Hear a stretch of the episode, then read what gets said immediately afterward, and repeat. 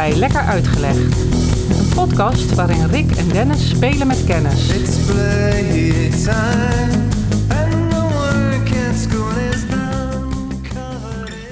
Welkom bij de podcast. Rick is er vast begonnen. Hij heeft net uitgelegd dat hij als 12, 13-jarige ja, een soort van romantische gevoelens kreeg van Zwolle. Waar hij als kind wat bijsnabbelde als gids in een rondvaartboot. Eh, we hebben het over 1980, 1984, die tijd. Eh, die aanlegstijger was eigenlijk een ponton. Aan dat ponton lagen die kano's op. Die kon je eraf trekken. Dan kon je, het, eh, kon je een eindje gaan varen, een uurtje. Die rondvaartboot lag daar ook aan. Die voer min of meer in een heel gezapig tempo rond. En dat deed je ongeveer een uur over. Zo langzaam voer die boot. Zo groot is de stadsgracht van Zwolle ook niet. Waar die ponton lag, dat is een soort dwarsverbinding dwars door die stervorm heen eigenlijk. Het kapt Ja. eigenlijk een stuk af. De noordkant van de ster is eigenlijk een apart deel van de stad. Die gracht, dat is de Torbekkengracht, Torbekkengracht, eh, die ligt aan het alleroudste deel van Zwolle. Nou, we weten dus dat Zwolle waarschijnlijk al in 1040 is eh, genoemd in een eh, document omdat er toen een kleine kapel is gesticht in het centrum. Maar waar het echt losgaat met Zwolle is wanneer Zwolle stadsrechten krijgt. En ik ga zo meteen nog wel wat meer in, op die stadsrechten. Maar waar die stadsrechten in Zwolle al duidelijk te zien zijn, is naast die ponton. Want wat staat daar? Een stadsmuur. Aha. Is dat dan een oude stadsmuur? Nee, dat eh, is het niet. Het is een eh, stadsmuur op de plek waar daadwerkelijk vroeger de stadsmuur heeft gestaan. Ja. En nou eh, moet je weten dat Zwolle in 1980 750 jaar bestond. En bij die gelegenheid hebben ze gedacht: weet je wat, we gaan het historische karakter van Zwolle wat meer cachet en wat meer duiding geven, wat meer vorm geven en tastbaar maken door een stukje van de oude stadsmuur, waarvan men weet dat die daar liep, hebben ze weer opgebouwd. Ja. En als je er nu nog langs komt. Dat hebben ze weer, ja, ja, dat hebben ze weer eh, opgebouwd volgens bepaalde inzichten. Die eh, je kunt afvragen of die altijd even juist zijn. Maar daar lag dus, eh, daar lag dus die rondvaartboot. En ik vertelde dus ook eigenlijk standaard in mijn verhaal in, tijdens de rondvaart iets over de vesting eh, Zwolle. Ja. En ehm, wat ik denk dat je eh, goed aan Zwolle kunt zien, even los van die heropgebouwde stadsmuur, is dat nergens meer die stadsmuur te zien is. Ja, in de grond. eh, waarschijnlijk zit op verschillende plekken nog. Ja, het enige wat nog fundament wat je nog zou kunnen terugvinden en misschien traceren. Maar eh, aan het blote oog, als ik daar rondloop, kom ik hem niet tegen. Behalve die- dat stukje. Dat stukje Ja. eh, de, langs de Torbekkengracht. Eh, er is nog één poort, dus de, de Sassenpoort, die nog in zijn oude staat is. Die is als enige van alle poorten gebleven. En van de stadsmuur is eigenlijk, behalve het heropgebouwde deel, niks meer te zien. En nou is het grappige vind ik in ieder geval, als je teruggaat in de tijd, en nu springen we even terug naar de middeleeuwen, dat eh, op een gegeven moment eh, de stadsrechten in Zwolle kwamen in 1230. Stadsrechten hebben namelijk één ding. En dat is dat stadsrechten eh, vaak hebben te maken met belastingen, maar ook met verdediging. Jazeker, ja, dat, dat, ja dat, en privileges. Hè. Ja, als je kijkt in die tijd van de, van de middeleeuwen en het verlenen van stadsrechten, dan zi- zijn er altijd links en rechts belangen aan verbonden. En eh, steden of plaatsen wilden eigenlijk heel graag stadsrechten hebben om een aantal zaken. Ze konden eh, verdedigingswallen en muren gaan bouwen. Ze konden belasting gaan heffen, tol gaan innen. Eh, daardoor kon de lokale adel of de wat, wat de hogere standen... die konden daardoor geld verdienen, extra geld verdienen... en eh, hadden wel taken en plichten ook. En eh, een daarvan was bijvoorbeeld eh, eh, bewaken. Hè? Dus over de stadsmuur lopen en, en de wacht wisselen Ja. enzovoorts. als je in die tijd denkt, hè, die, die heren die hadden vaak een eigen kasteeltje of een optrekje ergens langs de rivier bijvoorbeeld. Ja. De heren van Forst, dat is zo'n Gegoede familie. ja, uit, eh, uit die tijd, uit de, uit de 13e eeuw, die eh, hadden zo'n optrekje. En die, eh, maar die waren niet altijd aardig. Hè? Die waren ook wel eens bezig met brandschatten van de omgeving.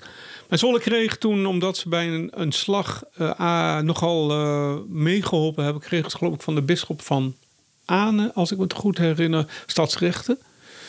En die hebben ze onder de, aangegrepen door onder Grappig andere... eigenlijk dat een bisschop stadsrechten kan verlenen. Oh, want toen, dan, toen liep dat volgens mij allemaal kan je zien door hoe, hoe, hoe die middeleeuwen door de kerk eh, werden gedomineerd. Ook, ja. Ja, ja. ga door. En die eh, stadsrechten die ze kregen was onder andere het aanleggen van wallen. Nou moet je weten, en dat, dat eh, jij als historicus weet dat bijna 100% zeker. Hoe zagen die steden eruit in die tijd? De meeste steden zijn gegroeid rondom een rivier.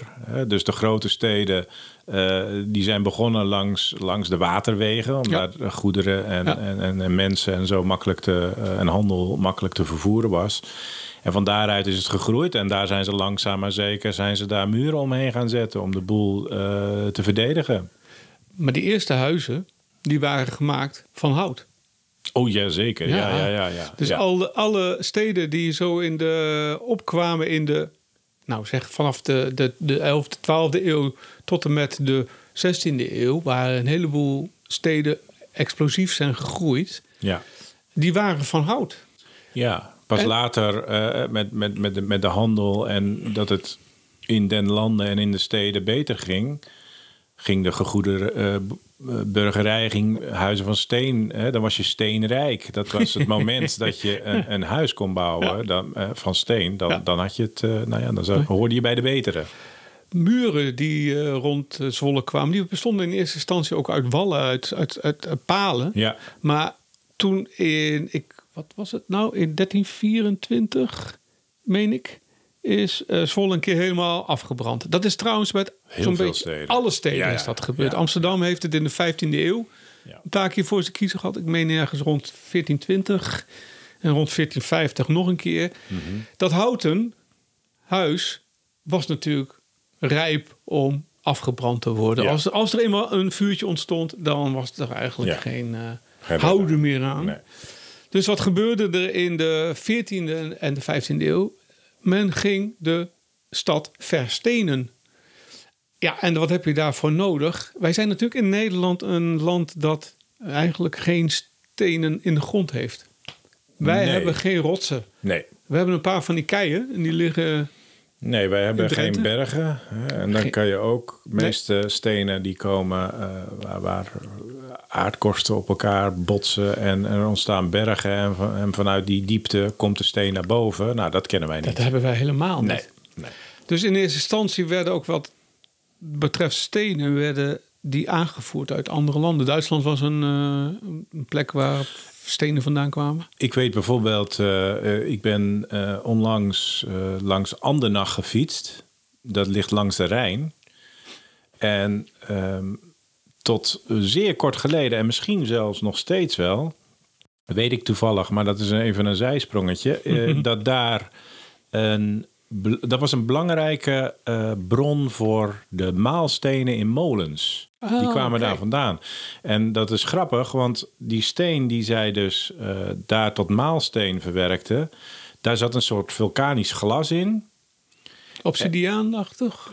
Dat durf ik niet te zeggen welk, welk dat, dat precies was. Maar eh, die had in ieder geval een eigenschap. En daarom zijn die maalstenen vanuit Andernach eh, zo geliefd. En die vind je in Hollandse molens allemaal terug.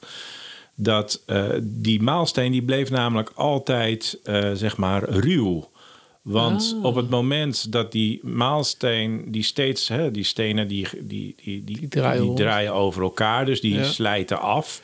Maar doordat er dus een beetje lucht in die kristallen zit, eh, dan op het moment dat zo'n kristal afgesleten is, dan ontstaat er een opening, want die wordt eigenlijk opengeschuurd.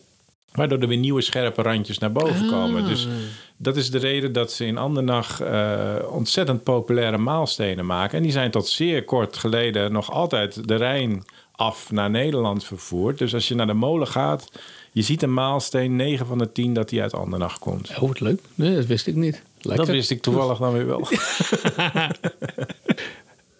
Terug naar de 15e eeuw, 14e eeuw, 15e Ja, eeuw. Zwolle moet nu ook nog aan de stenen komen. Ja, Zwolle die krijgt het eh, recht dus om te, om te eh, Verstenen. verstenen.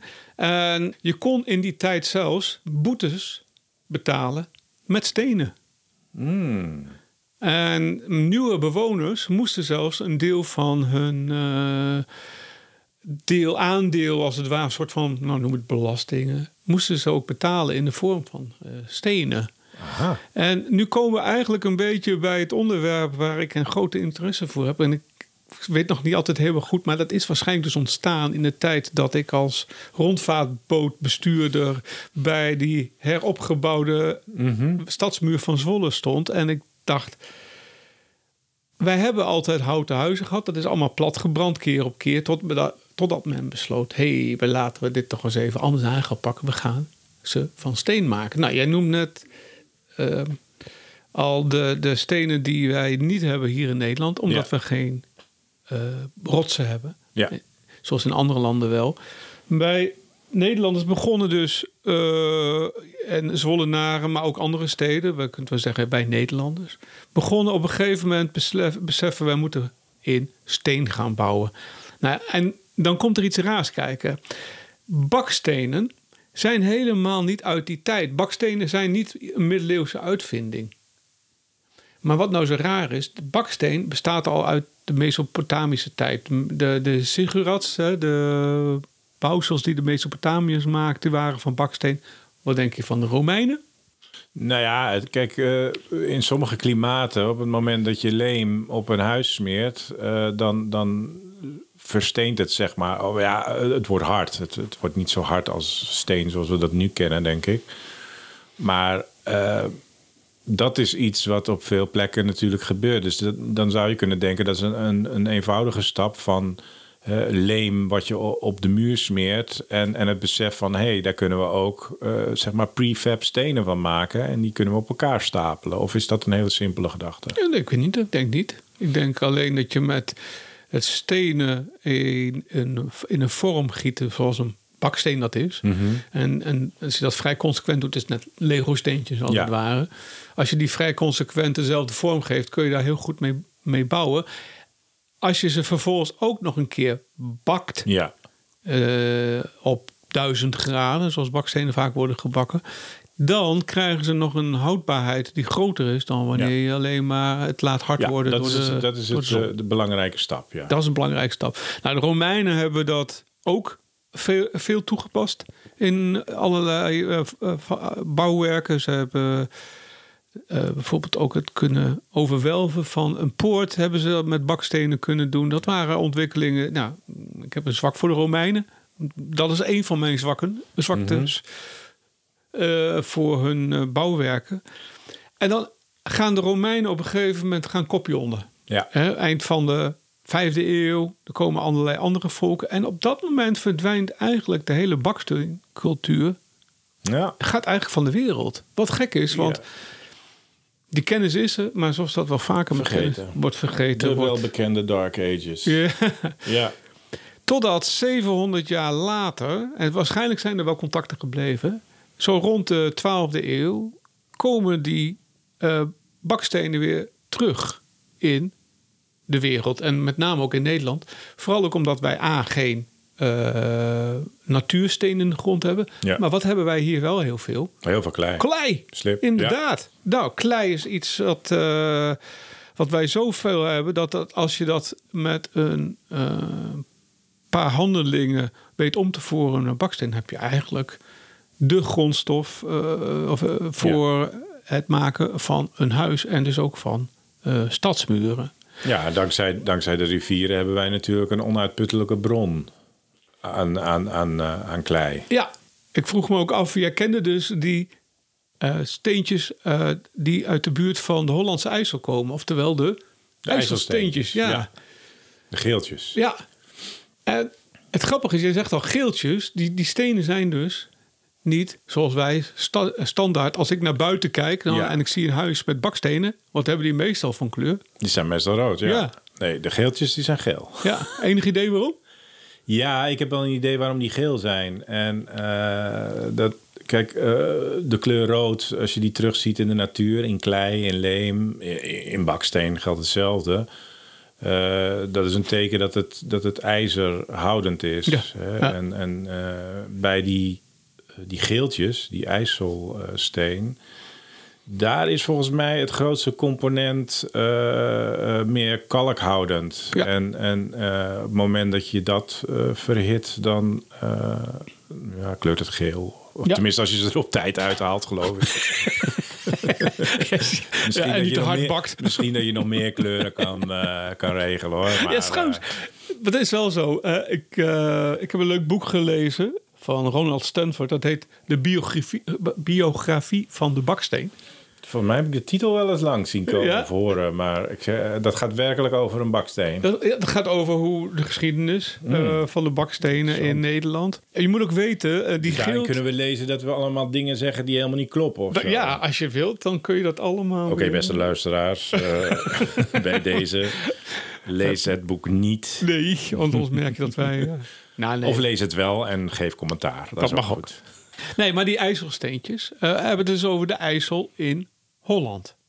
Want Ja. Zwolle staat ook, Ook aan, een ook aan een rivier, namelijk de IJssel. Ja. Dus het is altijd goed om te weten dat. Ja, nee, ja, maar ik, ik, eh, ik ga, eh, dat is misschien niet goed. Ik ga ervan uit dat ehm, eh, me- mensen die een aardrijkskunde les gevolgd hebben, die hebben natuurlijk gelezen en geleerd dat eh, alles te maken heeft met erosie, sedimentatie enzovoorts. En als je dan dat hele verhaal vertelt van de brokken steen die ergens in de bergen, hè, ver in Europa, afbrokkelen en langzaam tot kiezels in de rivier terechtkomen. Vervolgens hè, stromen die kiezels verder stroomafwaarts, worden kleiner, kleiner, kleiner. En je beseft dat wij in Nederland het putje zijn van Europa. Dat het allerkleinste materiaal wat zeg maar uitmondt hier in Nederland... eh, dat zijn kleiplaatjes. Dus eigenlijk bij de monding van iedere rivier... vind je eigenlijk het, het, het, het kleinste materiaal. En, en, nou ja, in dit verhaal eh, neem ik aan dat we het kleinste materiaal... de kleiplaatjes noemen. En daar bakken we de stenen van. Ja. Dus dan moeten we zo ver mogelijk stroomafwaarts om de beste klei, de fijnste klei eh, te kunnen eh, krijgen. Eh, ja, maar er zit een verschil. De Hollandse IJssel verschilt in die zin van de Overijsselse IJssel, waar Zwolle aan ligt, maar ook de Deventer en, en Kampen, ook allemaal vestingsteden trouwens. Die eh, hebben een minder direct, al, al, al heel lang, maar die hebben een minder directe toegang tot de eh, getijdenwerking van de Noordzee. En nou is het eigenaardig dat als je de bakstenen uit de buurt van Zwolle, ook in die tijd al, als we het hebben over het verstenen van de stad in de 15e eeuw, 14e, 15e eeuw, dan zijn die stenen over het algemeen niet geel, maar juist rood.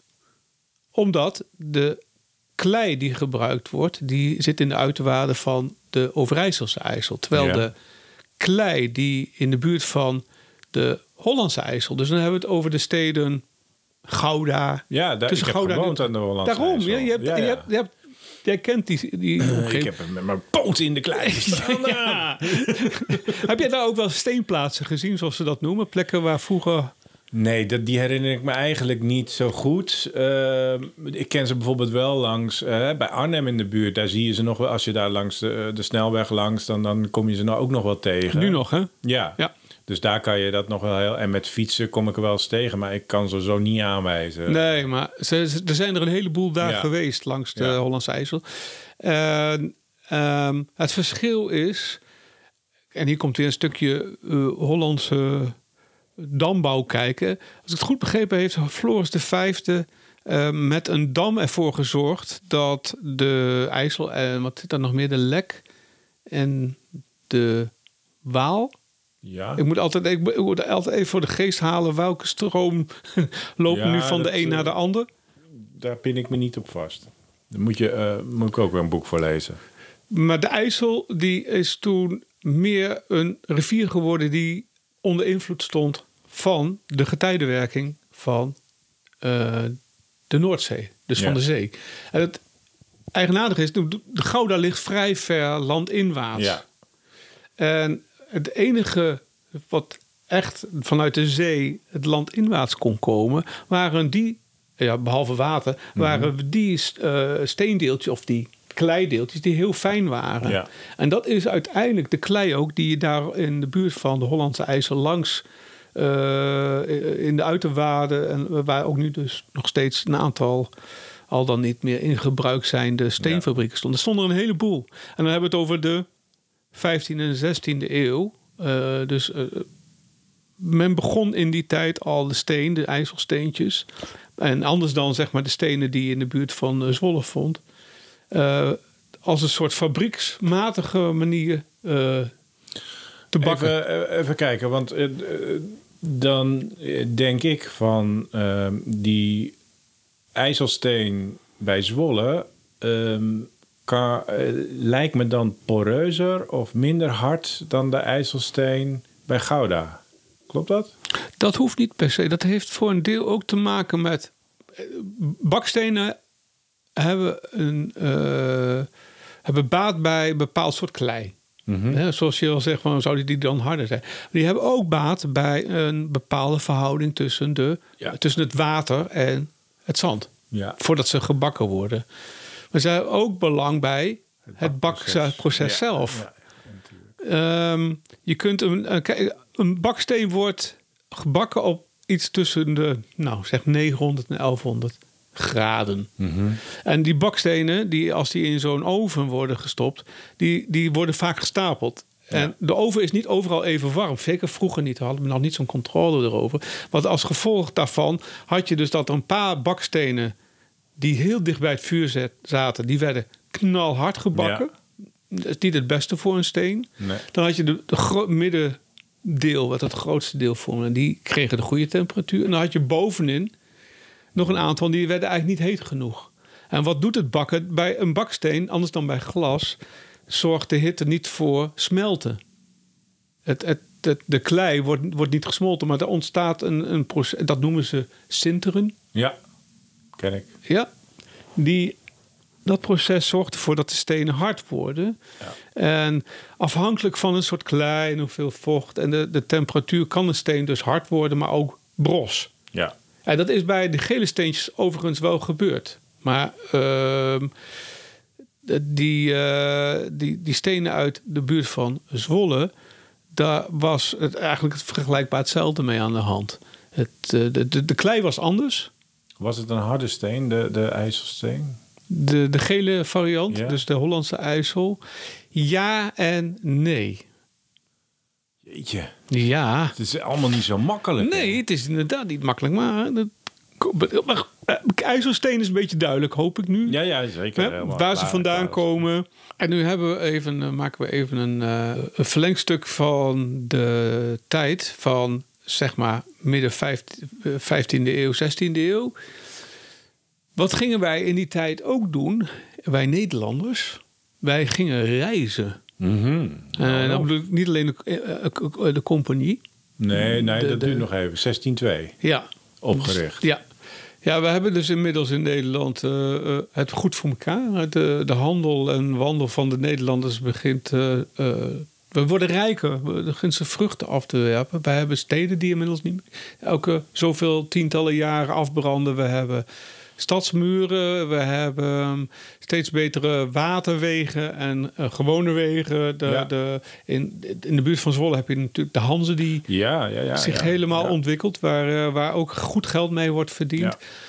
De steden die eh, langs de Hollandse of langs de Overijsselse IJssel liggen, die worden dus voor een groot deel Kampen, Zwolle, Deventer, Zutphen enzovoorts, worden allemaal vestingsteden.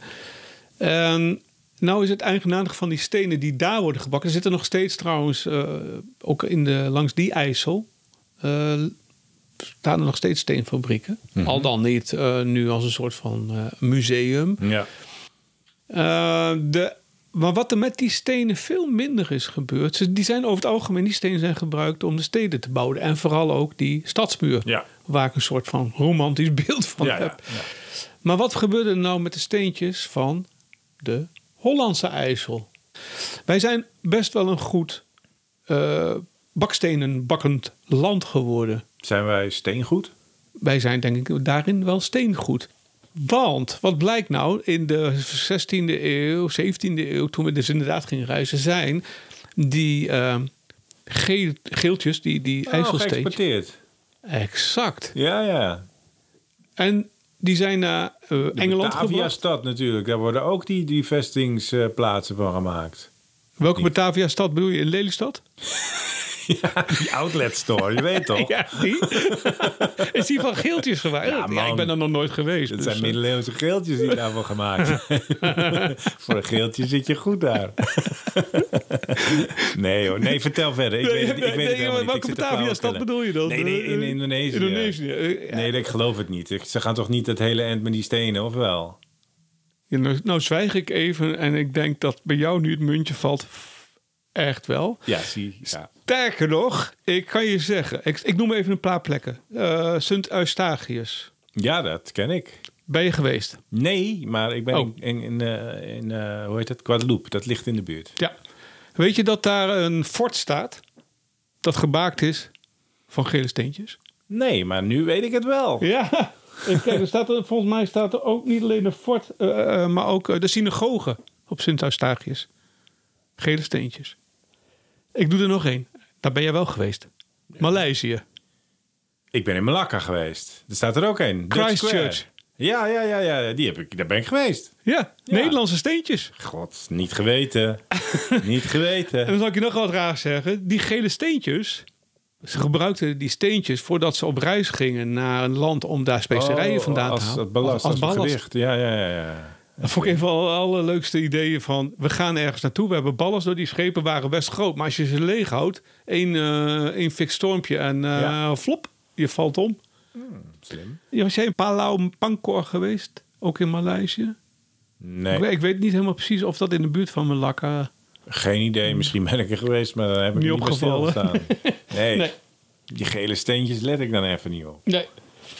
Ehm, Maar vanaf nu wel hoor. Nu, nu kun je me naar Sint Eustatius sturen en dan ga ik kijken. Ja, en- het schijnt dat het ook in New York eh, in, de, in de vroege eh, 17e eeuw, de tijden van Ja. stuiverzand, Ja, de, En- de pelsjagers. ja, dat die eh, steentjes daar ook heen zijn gebracht om in ieder geval eh, een deel van de eerste bewoningen Ja, we hebben verdorie Amerika opgebouwd. met gele gele, steentjes. met gele steentjes, inderdaad. Ik eh, wil eigenlijk eh, jou eh, ook nog iemand even voorstellen, want ik weet dus van die stenen in andere landen, ook in Nederland zijn ze gebruikt, in, in Londen eh, zijn ze. nou, volgens mij zijn ze over heel de wereld. Ze zijn over de hele wereld voor een deel dus ook als exportmiddel richting Engeland. Is dichtbij, dus daar had je het niet Ja. voornamelijk als ballast. Naar die andere delen van de wereld, dus richting Azië en richting naar Midden-Amerika. Daar zijn ze wel degelijk gebruikt als ballast. Maar dus ook gebruikt Ja. die als, eh, mat, als eh, materiaal om, eh, om Ja. mee te bouwen. Ja, dat- is wat je met bakstenen zoal doet. Ja. Ehm, de gele steentjes, die waren, zoals je misschien weet, kleiner dan... ja, want dat weet ik. Want wij hadden namelijk thuis een, een pad van, van, van die gele steentjes. Ik, heb, eh, ik ben een aantal keren verhuisd in mijn leven. En een van die huizen, er was een hele oude bakkerij. Dat huis was al, geloof meer dan honderd zoveel jaar oud.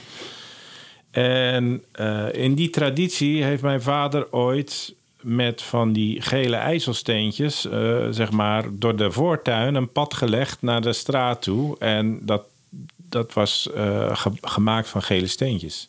Dus daar ken ik ze van. Ah. En al, al had dat pad er niet gelegen.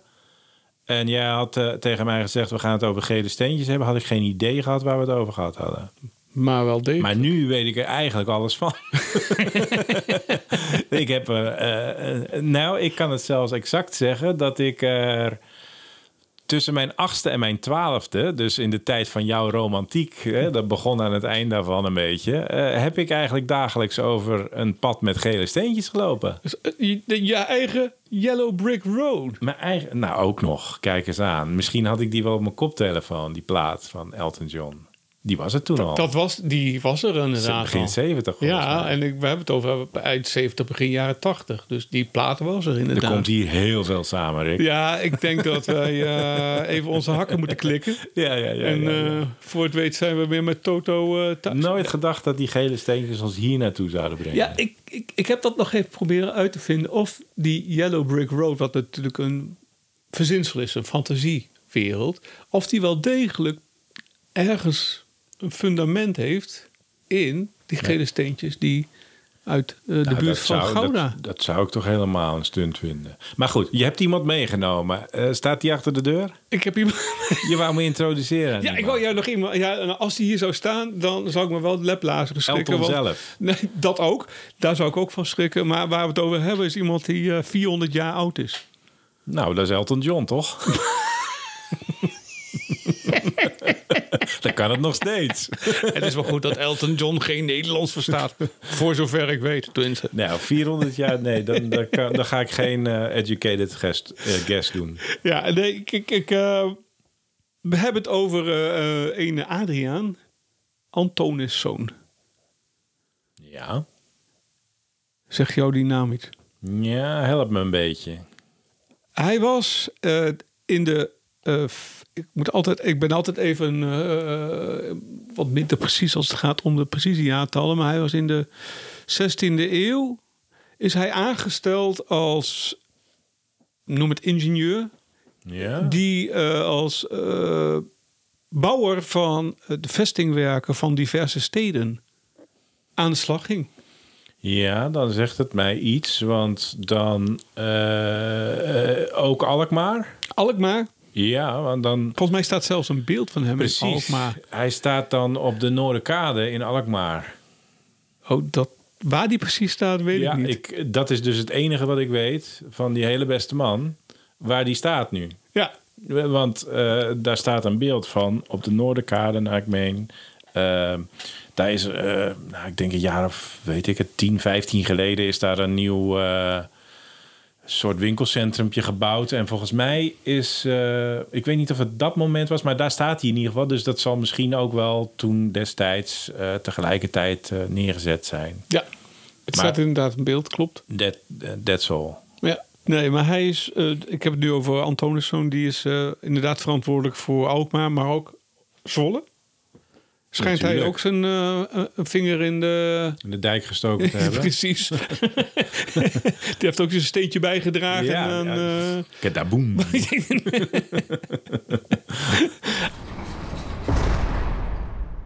Lekker uitgelegd is een podcast van Dennis Ai en Rick Roeland. Wil je geen uitleg missen? Abonneer je dan op Lekker Uitgelegd. Dat kan op Spotify, iTunes of in je favoriete podcast app. Laat ook vooral een recensie achter. Dat vinden wij leuk en andere mensen kunnen ons dan sneller vinden. Lekker Uitgelegd is ook prima te volgen op Twitter, Facebook en Instagram.